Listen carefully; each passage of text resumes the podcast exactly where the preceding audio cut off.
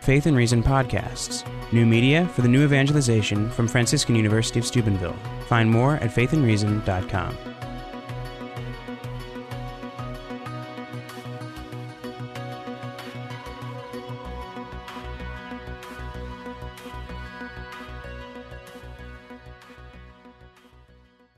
Happy to be here. Um, so the, the title of my, of my lecture is uh, Unity and Diversity in Post-Vatican II Catholic Theology, the Perspective of Pope Francis. Um, so the question I, the question I address uh, today is how does Pope Francis account for legitimate theological diversity and um, within a fundamental unity of truth? And uh, to a large extent, I think he answers this question in light of what I think the legacy of Vatican II is.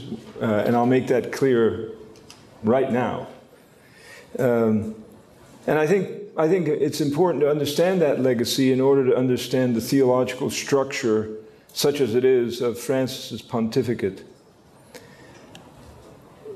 So the legacy. The legacy, I think, is uh, what I call the, the legacy, which is the legacy that's indebted to Vincent of Lerins. And you'll see why. Uh, the Lerinian legacy is arguably based on the distinction between unchanging truth and its historically conditioned formulations. There's a distinction that can be drawn between form and content, between the truth content of, uh, of uh, theological statements and the context in which those statements are articulated. Uh, in short, it's the distinction between propositions and sentences. This distinction was invoked by John the 23rd in his opening address at Vatican II. So you may all, you may, everybody may know that he said this, although there is some controversy but I won't get into that in terms of the Italian and the Latin and all this, but it's not for us here. But he said this For the deposit of faith, the truths contained in our sacred teaching are one thing, the mode in which they are expressed, and then there's this parenthetical clause, but with a subordinate clause rather, but with the same meaning and the same judgment is another thing. So you have the distinction between the, the, the dogmatic truths uh, and their formulations, linguistic, conceptual formulations, and in between that, there's the, the point that when you express something uh, differently, uh, you have to be saying the same thing. You, you can say it differently, but you're not saying something different. And so that, so that the same meaning and the same judgment about what it is that's being asserted, affirmed, has to be kept. Focusing on the distinction between propositions and sentences, we may say that different sentences may express the same proposition. It's possible to say that it's raining in a variety of languages, in Spanish, English, Swahili, Vietnamese, whatever. You're still saying the same thing, and, uh, but you're saying it in a different language. Or you could say, use uh, uh, uh different sentences from the same language system. Um, the subordinate clause in this passage is part of a larger passage. So the subordinate clause is keeping the same meaning in the same judgment. Uh, idem sensu, idemque sententio. Huh? Uh, keeping the same meaning in the same judgment. The subordinate clause in this passage is part of a larger passage from Vatican I, from the dogmatic constitution on, on the Catholic Church, Dei Filius of Vatican I, remember 1869, 1870. And this passage that Vatican I quoted which is the passage that John the 23rd quoted, is itself from the Commonitorium Primum of uh, Vincent of Lerins, St. Vincent of Lerins, a 5th century monk who was also a great theologian, um, where Vincent says this, and this is quoted by, um, by Vatican I. Okay? This is the context of John the 23rd's quote. And this is, as you'll see, this is the, the, the legacy of Vatican II. Therefore, said Vincent, let there be growth and abundant progress in understanding, knowledge and wisdom in each and all, in individuals and in the whole church at all times and in the progress of ages, but only with the proper limits.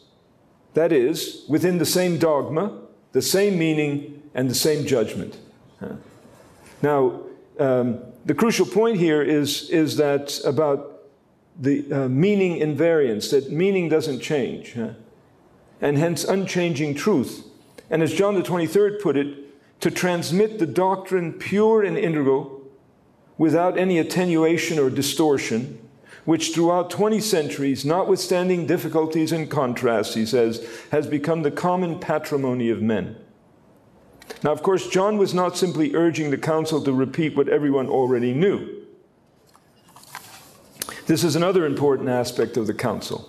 John was also, like Vincent, understood that there was a difference between development and change. Vincent says he calls for progress and understanding, but he says progress, development is something different than change. Change is when something when one thing becomes something else. Progress, development in our understanding has to remain within the boundaries of the dogma, keeping the same meaning and the same judgment. When it becomes something else, then you have change. You know, it's like saying, for instance, uh, to give an example, that uh, Cardinal Muller, the, the prefect for the CDF, in his book on the, on the family, said the difference between development and change would be if we, if we decided, for instance, uh, which is impossible, uh, if, we, if, we, if we decided to, to say that same sex marriage is just a development of the church's teaching on marriage. No.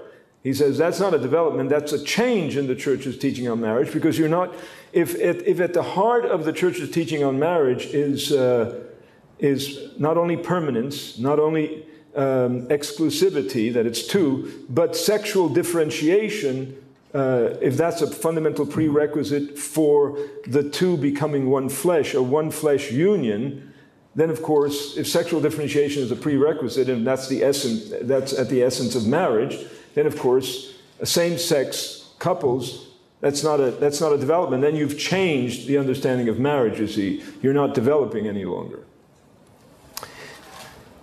Um, but back to the point about uh, the other aspect of the council, wasn't uh, the, the, concern. Uh, uh, John was not simply urging the council to repeat what everyone already knew. Uh, what is needed, he said, is that this doctrine is more fully and more profoundly known, and that minds be more fully imbued and formed by it. Uh, Father Bernard Lonergan, in, in, in his more reliable uh, uh, times, uh, remarks here regarding the intention of John the 23rd in calling the council. He says, There was no point, he said, in their gathering together merely to repeat what anyone could find in familiar theological handbooks.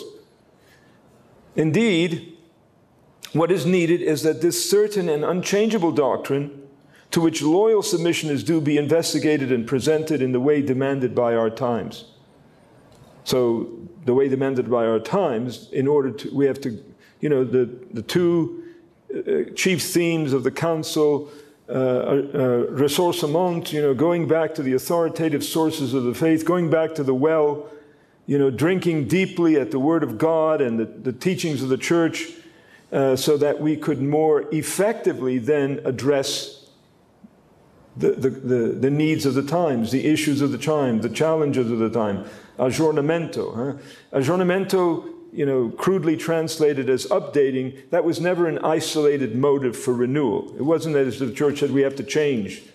You know, no, we have to understand the gospel, the sources of the faith, the authoritative sources of the faith more deeply so that we can be more, a more effective, present a more effective uh, uh, understanding of the gospel. Now, therefore, to carry out this task faithfully and respons- responsibly, John calls this council to distinguish between unchanging truth and its formulation, or as Father Lonergan remarks, between the unchanging deposit of faith and the changing modes of its presentation. Remember, and then there's that subordinate clause, keeping the same meaning and the same judgment. So, and, and of course, at the end of the day, the church has the authority to determine you know, whether the same meaning and the same judgment has been kept. You can't just say something differently and then claim that it has the same meaning and the same judgment. You have to actually show that the same meaning and the same judgment, that there's going to be material continuity. Um, So again, yet those new formulations must keep the same meaning and the same judgment. This distinction is crucial for understanding the continuity and material identity of dogma over time. Now, I think, and I tried to show that in my book on Pope Francis and the legacy of Vatican II, Pope Francis stands in the Lerinian legacy of Vatican II. And this is not an inference on my part. I mean, he, uh, I, I read widely in pre pre papal stuff and even in papal stuff and addresses, you know, you can he he explicitly appeals to Vincent of Lerins at crucial points. Um, for example, in his recent encyclical Laudato Si, he explicitly appeals to Vincent after the following statement. He says, Christianity, in fidelity to its own identity and the rich deposit of truth, so this is not Vincent, this is Pope Francis, and the rich deposit of truth which it has received from Jesus Christ continues to reflect on contemporary issues in fruitful dialogue with changing historical situations. In doing so, it reveals its eternal newness. Uh, in his recent address that he gave via video to the International Theological Congress held at the Pontifical University of Buenos Aires, this is September uh, 1st, about a, year, a little more, more than a year ago, Pope Francis looks again to Vincent, uh, as in the encyclical Laudato Si, in his address to the International Congress, he cites from Vincent's work in Latin, but I'll give you the English translation of the clauses he, he selects, uh, setting them within the context. So, he, so this is what Vincent said, and in that context, there's a, a, a sentence that Pope Francis quotes so Vincent says, Thus it behooves the dogma of the Christian religion too to observe these laws of progress. It, the Christian religion, may be, and this is what Francis quotes, consolidated years, expanded with time, grow loftier with age. Yet, Vincent says, must remain incorrupt and undefiled. It may attain to fullness and perfection in all the proportion of its parts, and as it were, in all its proper members and senses, but can admit nothing more in the way of change, can suffer no loss of any property, no variation in its definition. And then Vincent explains, well, actually, no, Francis explains, the theologian who is satisfied, Francis says, with his complete and conclusive thought. Now, a lot of people get nervous here. With, uh, with his complete and conclusive thought is mediocre, says Francis. The good theologian and philosopher has an open, that is, an incomplete thought, always open to the maius of God, to the greatness of God and of the truth, always in development, according to the law that Vincent describes as, again, uh, the, uh, that, the, that, that the, the understanding may be consolidated with years, expanded with time, and grow loftier with age uh, or to use his translation, it is strengthened over the years, it expands over time, it deepens with age. This is the theologian who has an open mind. Now, as I argued in my book, doctrinally correct for formulations or expressions of revealed truth do not completely or adequately express divine truth. Now, that doesn't mean that, that the expressions are not true, it just means that we can continue to deepen our understanding you know, at the Council of Chalcedon regarding the, uh, the person of Christ, that there was uh, uh, one divine person with two natures, that wasn't the last council. After that, there were other councils having to do with, because other issues came up, having to do with the full humanity of Christ. So even though a council may, may uh, affirm the truth, such as in the case of Chalcedon, of who Christ is, the person of Christ, and the natures of Christ, that didn't mean that, that, that everything was said that needed to be said. Other questions arose. So we had subsequent councils affirming the humanity of Christ. Uh, we can't say, for instance, if we jump to the 16th century, the Council of Trent, we can't say, for instance, that Trent said everything that there needs to be said uh, as to how you worthily uh, celebrate the sacraments in faith. You have to read documents, conciliar decrees, uh, encyclicals, you have to read them in their historical context, which doesn't mean that they're only true in that context. Uh, but sometimes they can be one sided. And, and so they need to be amplified, deepened. Uh, we need to work on it, you know. Uh, if you read the encyclicals of Leo XIII, he rejected religious liberty. When we get to Vatican II, Vatican II affirms religious liberty and the decree on religious liberty. Are we to think, are we to think that somehow uh, there's a contradiction there? No, you have to, no, I don't think so. Uh, but you have to work at showing uh, the continuity, the material continuity. What is it that, if you try to understand the historical context of what, of what Leo is saying, and, and uh, you can, it seems to me you can show that there's continuity there. Uh, and the same thing you know, you can, you can give many examples of this. You know, 1928, uh, Pius XI in, in Mortalium Animos rejects ecumenism. Well, Vatican II embraces ecumenism. John, John Paul II, Ut Unum Sint, embraces ecumenism. Are we just to think that there's just contradiction there? Uh, no.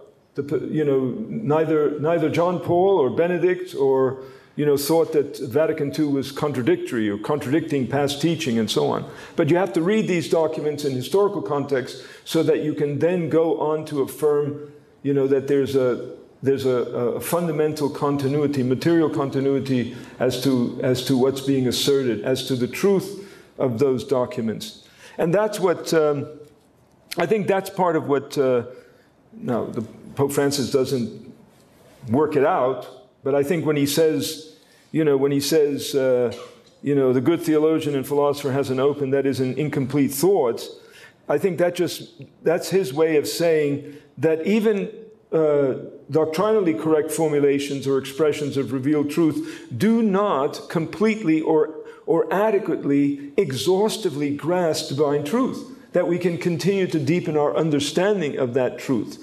But whatever else you say, has to be consistent with what we already affirmed to be the case. Okay, you can't just you can't say, well, now we're saying something that's contradictory to what we previously asserted or previously affirmed. Um, so um, th- this doesn't mean again inadequacy of expression does not mean that such formulations are false. No. Nor does it mean that truth itself is inexpressible. No, no, no. Okay? Um, such formulations have a truth conveying status, meaning thereby that what is asserted in them is objectively true, that they refer to reality. But that doesn't mean that at any given time we know everything that there is to know. We can know something truly without knowing it exhaustively. But as we continue to deepen our understanding of what we know truly, even if not yet exhaustively, what we now know has to be consistent with what we already know. You can't, remember, it has to keep the same meaning and the same judgment. We can't say, Jesus says, I'm the way, the truth, and the life. No man comes to the Father except through me. Peter repeats that in the Acts of the Apostles, that there's no name other than the name of Jesus by which men can be saved. St. Paul tells Timothy that there's only one mediator between God and man, Jesus Christ. So when we go on to reflect on the question, what about the fate of the unevangelized? Well, we can't come to the conclusion there that, well, no, there are other names by which men can be saved, or no, there are more, more than one mediator, or no, it's not just Jesus who's the way to the Father. No. Whatever we, however we deepen our understanding, however we reply to that question, what about the fate of the unevangelized? It has to be consistent with what we already know, what's already been revealed to us. Not only in Scripture, because those are revealed truths, but also in the church's teaching, etc. So there has to be this continuity, this keeping the same meaning and the same judgment, even as we deepen our understanding of those truths. Most recently, Francis has put this point about the openness of dogmas to being reformulated, expressing the classical dynamic of faith seeking understanding by contrasting the idea of a closed system of Christian doctrine. Closed system, that means that there's only one way to say it. Can't say it any other way. You know, uh, when, when, when Ratzinger became Pope, you could go on to websites that say 75 heresies in Joseph Ratzinger's Fundamentals of Catholic Theology. Why? Because Ratzinger was not a Thomist. And so people thought that the only way to say things was through the, the, you know, the concepts and words of St. Thomas. If you're saying it differently, people immediately assume, since they, they think that there's only one way to say, only one way to say, say it, they think that you're, you're a heretic. That was, uh, that was the judgment that some people came to about, about Joseph Ratzinger. You know, disputes about John Paul II. You know, he, yes, he, in his encyclical Fides Ratio, he talked about the enduring originality of St. Thomas. But the fact is, John Paul II also learned from you know, continental philosophical movements, phenomenology, hermeneutics, and so on. Um, still, what I have called the dynamic orthodoxy to which Francis alludes to here, highlighted inadequacy of expression, however, does not mean inexpressibility of doctrinal truth or the denial of the material continuity of Christian truth over time. For dogmatic formulations, so the true status of dogmatic formulations are such that they must bear some determinative relationship to truth itself. Unless you have a view of unless you have a view that language has no proper referencing function to reality, huh? which of course, if you have that view, then you can't really do justice to dogmas. You can't do justice to the Bible. Um, if we are to understand Francis properly, here too we must look at, as Pope Francis consistently does, to the words of John the 23rd that are already cited. Uh, he looks again to, to Vincent's desire that the tradition may be consolidated with years, expanded with time, grow loftier with age, as he says. Like Vincent and John the 23rd, Pope Francis urges the theological transmission of revelation to be pure and integral without any attenuation or distortion of doctrine. As he writes in Evangelii Gaudium, in paragraph 8, whenever we make the effort to return to the sources of faith and to recover the original freshness of the gospel, new avenues arise, new paths of creativity open up, he says, with, with different forms of expression. It's not different truths, it's different forms of expression more eloquent signs and words with new meaning for today's world. Every form of authentic evangelization is always new, he says. Now, it's my contention that Francis intuitively, I don't say he's not a philosopher, uh, nor even in some sense he's not a systematic theologian, so I don't say that he explicitly uh, understands this, but I think he has an intuitive understanding that propositions, propositions being the content of thoughts that are true or false, expressible in various languages, but more than mere words, expressing possible and, if true, actual states of affairs, do not vary as the language in which they are expressed varies. Propositions are not linguistic entities. In sum, a belief is true if and only if what it asserts is in fact the case about objective reality, otherwise, it's false. And to make this point, Pope Francis appeals here again in this address and elsewhere to John 23rd's words at Vatican II, distinguishing between unchanging truth and formulations.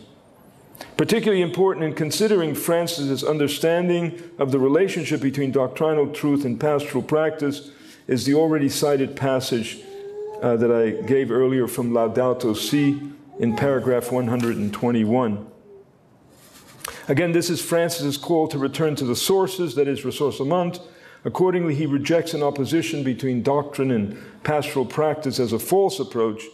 He says in his address to the International Theological Congress, we not infrequently, he says, identify doctrine with conservatism and antiquity, and on the contrary, we tend to think of pastoral ministry in terms of adaptation, reduction, accommodation, as if they had nothing to do with each other. A false opposition is generated, he says between theology and pastoral ministry, between Christian reflection and, and Christian life.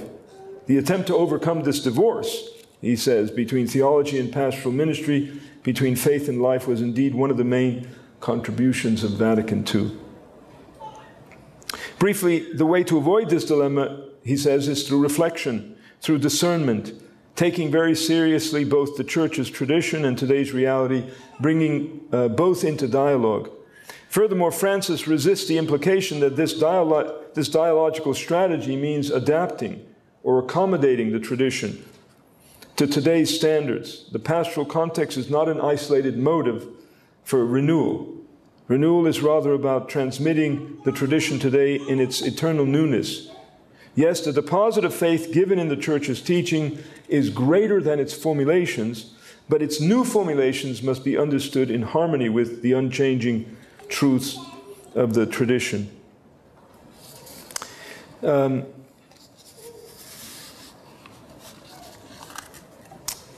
let me, let me go on here to just to say a few words about uh, Vincent, and then I want to contrast this Lerinian approach to unity and diversity with with what's uh, now has often been called a, um, a pastoral approach to doctrine.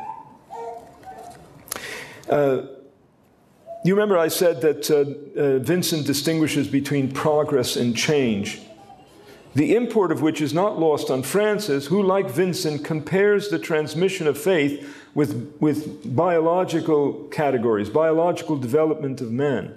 Hence, development must, development must be organic and homogeneous.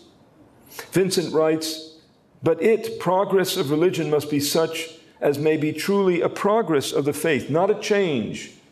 For when each several thing is improved in itself, that is progress, but when a thing is turned out of one thing into another, that is change, he says.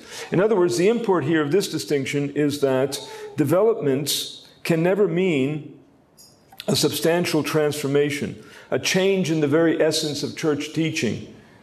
Uh, Father Guarino says here the theologians of Lerins and Francis very carefully balance growth and preservation. Vincent distinguishes between progress and change. Regarding the former, he understands the development of faith as progress that is organic and homogeneous and occurring within the boundaries of dogma. In other words, the faith remains identical with itself in its progress. He distinguishes this idea of development from another, in which an understanding of, of, of faith development involves a thing being turned out of one thing into another. That is, of change, as, as Vincent says. The point here is made clear by Vincent progress in understanding may, re- may result in new modes of expression, but such expressions are authentic and legitimate only if they keep the same meaning and the same judgment.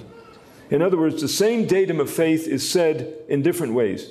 In short, truth is unchangeable. Development of dogma is not a development of truth or a change in church's teaching, but a development in the church's understanding of the truth. So, my conclusion at this point is to say that uh, Pope Francis is a man of the council. In particular, he stands with John the 23rd, who framed the question regarding the nature of doctrinal continuity in light of the Lerinian pr- principle, which was received and affirmed by Vatican I, namely that doctrine must progress according to the same meaning and the same judgment. Remember that Latin phrase, idem sensu, idem quae sententia, huh? allowing for legitimate pluralism, legitimate diversity, uh, within a fundamental unity of truth. Now, we can take a breath, a breather for a second. I'll drink some water. Still, there is another stream of thought in Pope Francis' addresses and writings that, that suggest he would be amenable to a so called pastoral orientation of doctrine. As uh, Richard Gaillardetz uh, calls it. On Francis's view, says Gaillardetz, doct, quote, doctrine is always at the service of the fundamental Christian message. Francis says that some people just want the, the, church to indoctrinate, to rubber stamp, he says, its teaching about marriage and family. Indeed, to take, this was at the concluding uh, address of the Synod of 2015, uh, to take dead stones to be hurled at others. Uh, typical of Francis is to express an objection to what he perceives to be views that are dogmatic or rigid, and he claims expressive of legalism, self righteousness. And in response to such a view, Francis says, quote, The Synod experience also made us better realize that the true defenders of doctrine are not those who uphold its letter, but its spirit, he says. Not ideas, but people. Not formula, but the gratuitousness of God's love and forgiveness. Here we find a set of contrasts, you know, letter versus spirit, ideas versus people, and formula versus love and forgiveness. What does he mean? Who knows? But what does he mean? Just joking. What does he mean? Uh, he doesn't say here. But throughout his pontificate thus far, characteristic of Francis's criticism of the legalists as he understands him are such statements as this quote, their hearts closed to God's truth, clutch only at the truth of the law, taking it by the letter. Early on in his pontificate, we find such criticisms of the legalist. Francis says, quote, this is the path that Jesus teaches us, totally opposite to that of the doctors of the law. And it's this path from love and justice that leads to God. Instead, the other path, he says, of being attached only to the laws, to the letter of the laws, or you could add the letter of the doctrine, leads to closure, leads to egoism, self righteousness. The path that leads from love to knowledge and discernment to total fulfillment leads to holiness, salvation, and the encounter with Jesus.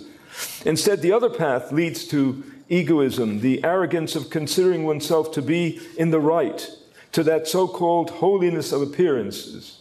Right? As the Pope, you know, the Pope has these little gestures. He adds, Do not measure salvation in the constrictions of legalism, he says.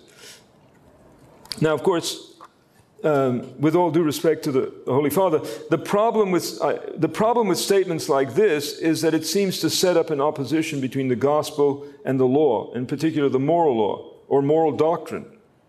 Surely the Pope knows that God's moral law proposes to us what is good for us in living life in Christ. Um, the Catechism says the moral law is the work of divine wisdom. Now, whatever must be said about the moral law and salvation, Pope Francis unfortunately has obscured the vital point that the law is, as St. Paul teaches, holy, just, and good.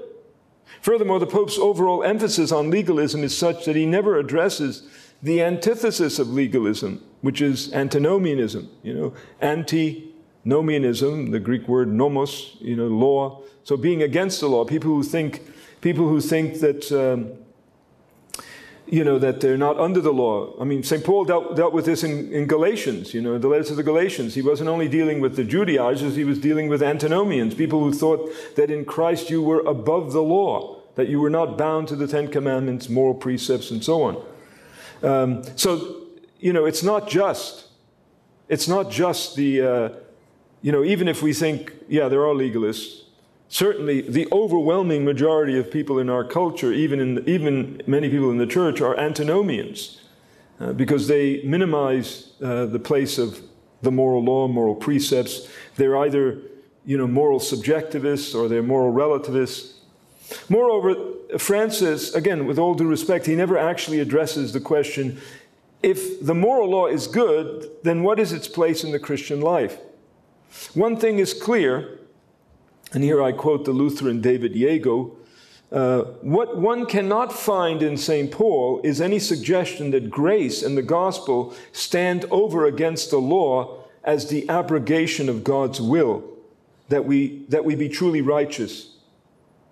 That we be truly righteous.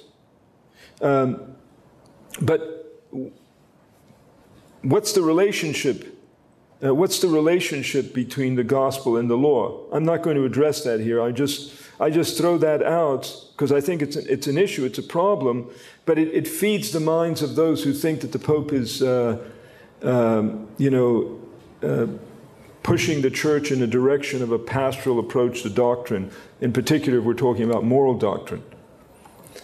What this means here is that, is that the church uh, for Francis, at least on this reading, seeks to mediate to the world not just doctrines, but chiefly the living Word of God.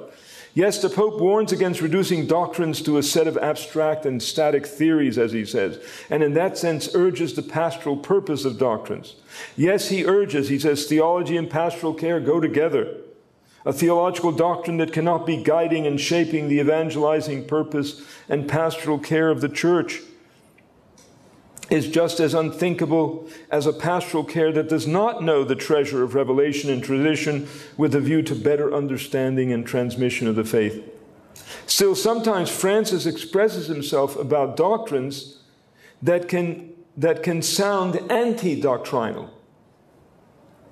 A representative example of such statements is found in Amoris Laetitia, the, the apostolic exhortation uh, he claims that, quote, at times we, the church, have also proposed a far too abstract and almost artificial theological ideal of marriage, from, from uh, removed, uh, far removed from the concrete situations and practical possibilities of real families.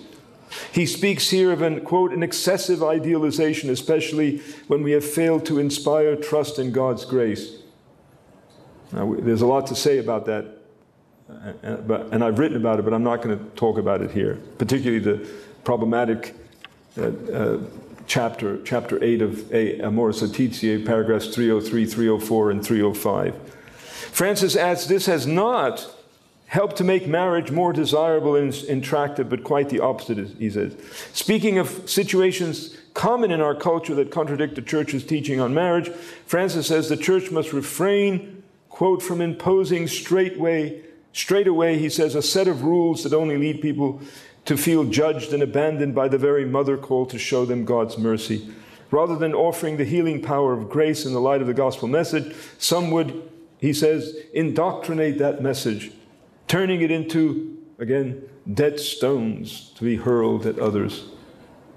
There, I think, in short, there's a discernible pattern of expression in Pope Francis' homilies and speeches that I ready, readily acknowledge give a measure of support to the so called pastoral approach to doctrine, which I'm now going to define. What is a pastoral approach to doctrine? Well, again, uh, there are many people to cite here, but one of them is Richard Gaillardetz. Uh, you know, that's how I pronounce his name. I, I'm told that that's not how he pronounces it, but but the way he pronounces it, I can't make sense of. So, you know, people have trouble pronouncing my last name, Echeverria, but Echeverria sounds like Echeverria. Okay. Vatican II offered a new way, said, says Gaillardetz, of thinking about doctrine. It presented doctrine as something that always needed to be interpreted and appropriated in a pastoral key, he says. This is in his book on Vatican II. This is why he, Francis, doesn't think he is compromising on doctrine when he suggests we may need a more compassionate pastoral response to the divorced and civilly remarried. Being pastoral, in short, is not a matter of overlooking doctrine. It is how pastoral style makes doctrine, doctrinal substance meaningful and transformative, he says. Doctrines change when pastoral contexts shift and new insights emerge such that particular doctrinal formulations no longer mediate the saving message of God's transforming love. Doctrinal change, doc, doctrines changes, doctrine changes when the church has leaders and teachers who are not afraid to take note of new contexts and emerging insight. And yet, the, the problem with Gaillardetz's pastoral approach to doctrine is that it tends to reduce the content of the faith to its purpose and this is, I don't think this is Francis' view. In fact, like John the 23rd, he calls for the preservation, uh, that is Francis, of the integrity of the faith. He explains this very delicate task, John wrote, is to safeguard the right of the people of God to receive the deposit of faith in its purity and integrity. So I think that Francis' thought is more complex than Gaillardetz's claims, and that properly understood, this pastoral orientation as, as, as uh, as Francis understands it, is consistent with the Lerinian perspective. Um, let me, let me uh, go on a little bit further here with the pastoral perspective, just to, to make abundantly clear why, in fact, it's, I, I, don't think it's consistent with Vatican II. I don't think it's consistent with the Lerinian legacy. And in the end, I don't think it's consistent, all things considered, with what Pope Francis has said. And I want to get at that by asking the question can there be doctrinal unity in pastoral, in pastoral plurality or pastoral diversity? This is the burning question that was debated at the recent 2014 2015 synodical meetings on marriage and family.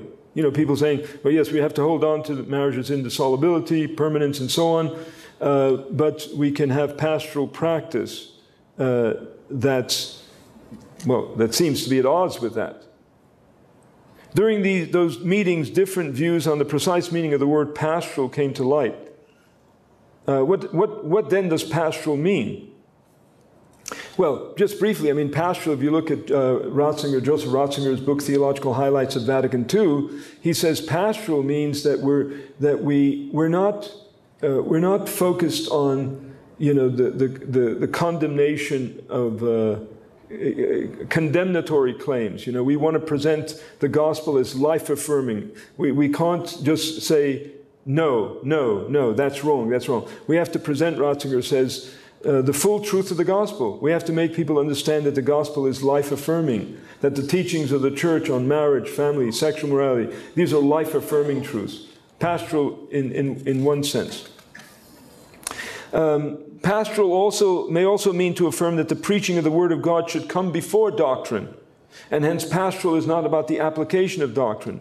Pastoral then has priority, such that the church has to mediate to the world not just doctrine, but the living Christ, uh, as, uh, as Lonergan put it. The task of the church, he said, is the kerygma, announcing the good news, preaching the gospel. That preaching is pastoral. It is the concrete reality. From it, one may abstract doctrines, and theologians may work the doctrines into conceptual systems, but the doctrines and systems, however valuable and true, are but the skeleton of the original message. So, in that sense, you're, you're presenting the living Christ, the living Word of God. Um, but there's a third meaning of pastoral. See, I think we can accept both those first two meanings. The third meaning is, is, is where the problem is. Because the third meaning of pastoral uh, is historicist in meaning. Historicism is a view that denies the enduring validity of truth. It denies that truth is enduringly valid, that it's universal, objective, that it has to do with the truth about reality. On, on this outlook, both truth itself and its formulations are subject to reform and a what some people call a perpetual hermeneutic. A perpetual hermeneutic is that you're, you're, you're consistently reinterpreting. You're reinterpreting, you're just reinterpreting. You just go on to reinterpret. You know, so you can never actually say this is true, period. You know, it's just a reinterpretation of someone else's interpretation, of someone else's interpretation, of somebody else's interpretation, and so on. And so a the third meaning of pastoral, then, I think, is historicist in meaning, because both truth itself and the formulations are subject to reform and a perpetual process of interpretation. Uh, namely, the deposit of faith given in the church's dogmatic teaching that John the 23rd held in light of his Lerinian perspective to be at once meaning invariant and hence unchanging on the one hand, and the expressions and formulations of those teachings in the course of time on the other. Well, those two, that distinction is collapsed. It's collapsed. So there's no longer unchanging truth. Huh. Unfortunately, this is precisely what one finds in recent interpretations, such as Richard Gaillardetz's uh, and others, um, of uh, Pope, Pope John XXIII's distinction between truth and its formulations. The Lerinian point about meaning invariance, that meaning doesn't change and hence unchanging truth, keeping the same meaning and the same judgment, is mistranslated and misinterpreted, misrepresented, and so on. Um, Gaillardetz, for one, then historicizes, it's a big word, but all it means is that you're denying the enduring validity of truth. Huh? You historicize the meaning and truth of dogma by expanding the meaning of pastoral. So here's a passage uh, Gaillardetz cites uh, uh, an Irish theologian, John O'Brien, to explain this historicist view that underpins the claim that doctrine has a pastoral orientation. So John O'Brien says the pastoral had regained with John the 23rd its proper standing as something far more than mere application of doctrine, but as the very context from which doctrines emerge the very condition of the possibility of doctrine, the touchstone for the validity of doctrine, and the always prior and posterior praxis which doctrines at most attempts to sum up, safeguard, and transmit. According to Theobald, uh, a Jesuit, uh, also has written on this, the, the principle of pastorality at Vatican II. Um, um, uh, pa- uh, pastoral means uh, historical, historicist. Now, the above statement of O'Brien is saying much more than, than the specific formulation of doctrine represents an acknowledgement that doctrine is always historically conditioned. Yes, if you read, if you, if you well, if you've ever tried to teach, uh, you know, the Nicene Creed that we say every Sunday, it's, it comes with uh, concepts, you know, or Chalcedon, nature, person, you know, homo ousian, not homoi ousian, all these kind of things. So to get, to get people to understand these concepts, they're not immediately transparent to the human mind. You have to work at trying to understand what they mean. But at some point, these, these uh, decrees make judgments. They say, this is true, P- period. Period. This is true, period. Not this is true now. You know, if you're a historicist, then you think it's, it was only true when it was said, you see. It's the utterance's fallacy that somehow something is going to be true only in the context in which it was said, you see, as opposed to being permanently true, uh, true forever, uh, un- unchangeable, and so on. So that's all rejected. That's all rejected. Uh, it, it's also saying much more than, quote, the interpretation of church doctrine requires knowledge of the specific historical context in which it was first formulated and in which it is being appropriated. These two points are correct, but particularly relevant only in respect of the conditions under which we come to know that something is true. But those conditions are distinct from the conditions under which something is true. Uh, um, I think the above passage blurs that because it suggests that somehow something is true only in the context in which it's uttered, as opposed to it being permanently true. And so it questions the truth status. Um, so let me let me uh, uh, summarize because I just I do want to leave a few moments uh, if anybody has uh, uh, any questions. Uh, in sum, what, what I've been saying in contrast to the pastoral approach to dogma is that a dogma's meaning is unchangeable because that meaning is true. If one denies that, if one denies that when the meaning is true, then, then what is meant is in fact the case. Um, that is, that, uh, that the truths of faith are, if true, always and everywhere true, and if you don't distinguish that from the different ways of expressing these truths, you're, gonna, you're going to uh, become a, a, historicist or a relativist about dogma, doctrine, uh, and you're going to think that uh, truth, you're going to deny the enduring validity of these, of, of, these things. You're going to deny the enduring validity of, of uh, conciliar decrees. You're going to deny the enduring validity of the Catechism of the Catholic Church. One of the, uh, you know, when the Catechism was being circulated before it was actually published, one of the objections to the catechism was precisely how can we have a catechism that purports to be enduringly valid, universally true, not just for people you know now but later on or people in other parts of the world, etc. This conclusion brings us back to John the 23rd's famous Lerinian perspective. Uh, the deposit or the truths of faith contained in our sacred teaching are one thing, while the mode in which they are enunciated, keeping the same meaning and the same judgment, is another. As I said earlier, it seems obvious that John is distinguishing here between the propositional truths of faith and their linguistic expression. This seems even more obvious in light of the point that the linguistic expressions of the truths of faith must keep the same meaning and the same judgment. If one grasps what a proposition means and judges that proposition to be true, one knows what it is asserting to be true about reality itself. You know, the only reason this, the only reason to be a Christian is because it's true. The only reason to say the Nicene Creed, eh, you know, every Sunday is because it's true. If, if you don't think it's true, that, then you better stop saying it. Uh,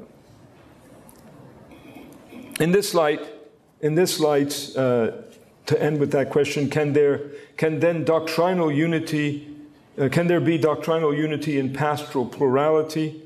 In principle, yes, but only in light of Vatican II's Lerinian legacy of a pluralism that is commensurable.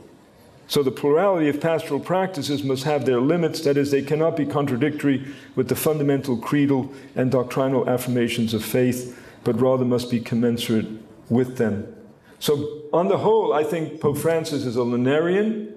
Uh, if you, as I said, if you read my book, you'll see that you know, I substantiate that extensively from his own words. Uh, but then there are these other sort of strands in his uh, strains of thought that emerge um,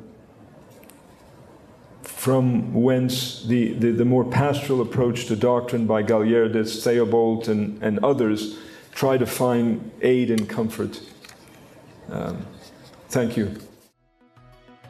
Faith and Reason podcasts, new media for the new evangelization from Franciscan University of Steubenville. Find more at faithandreason.com.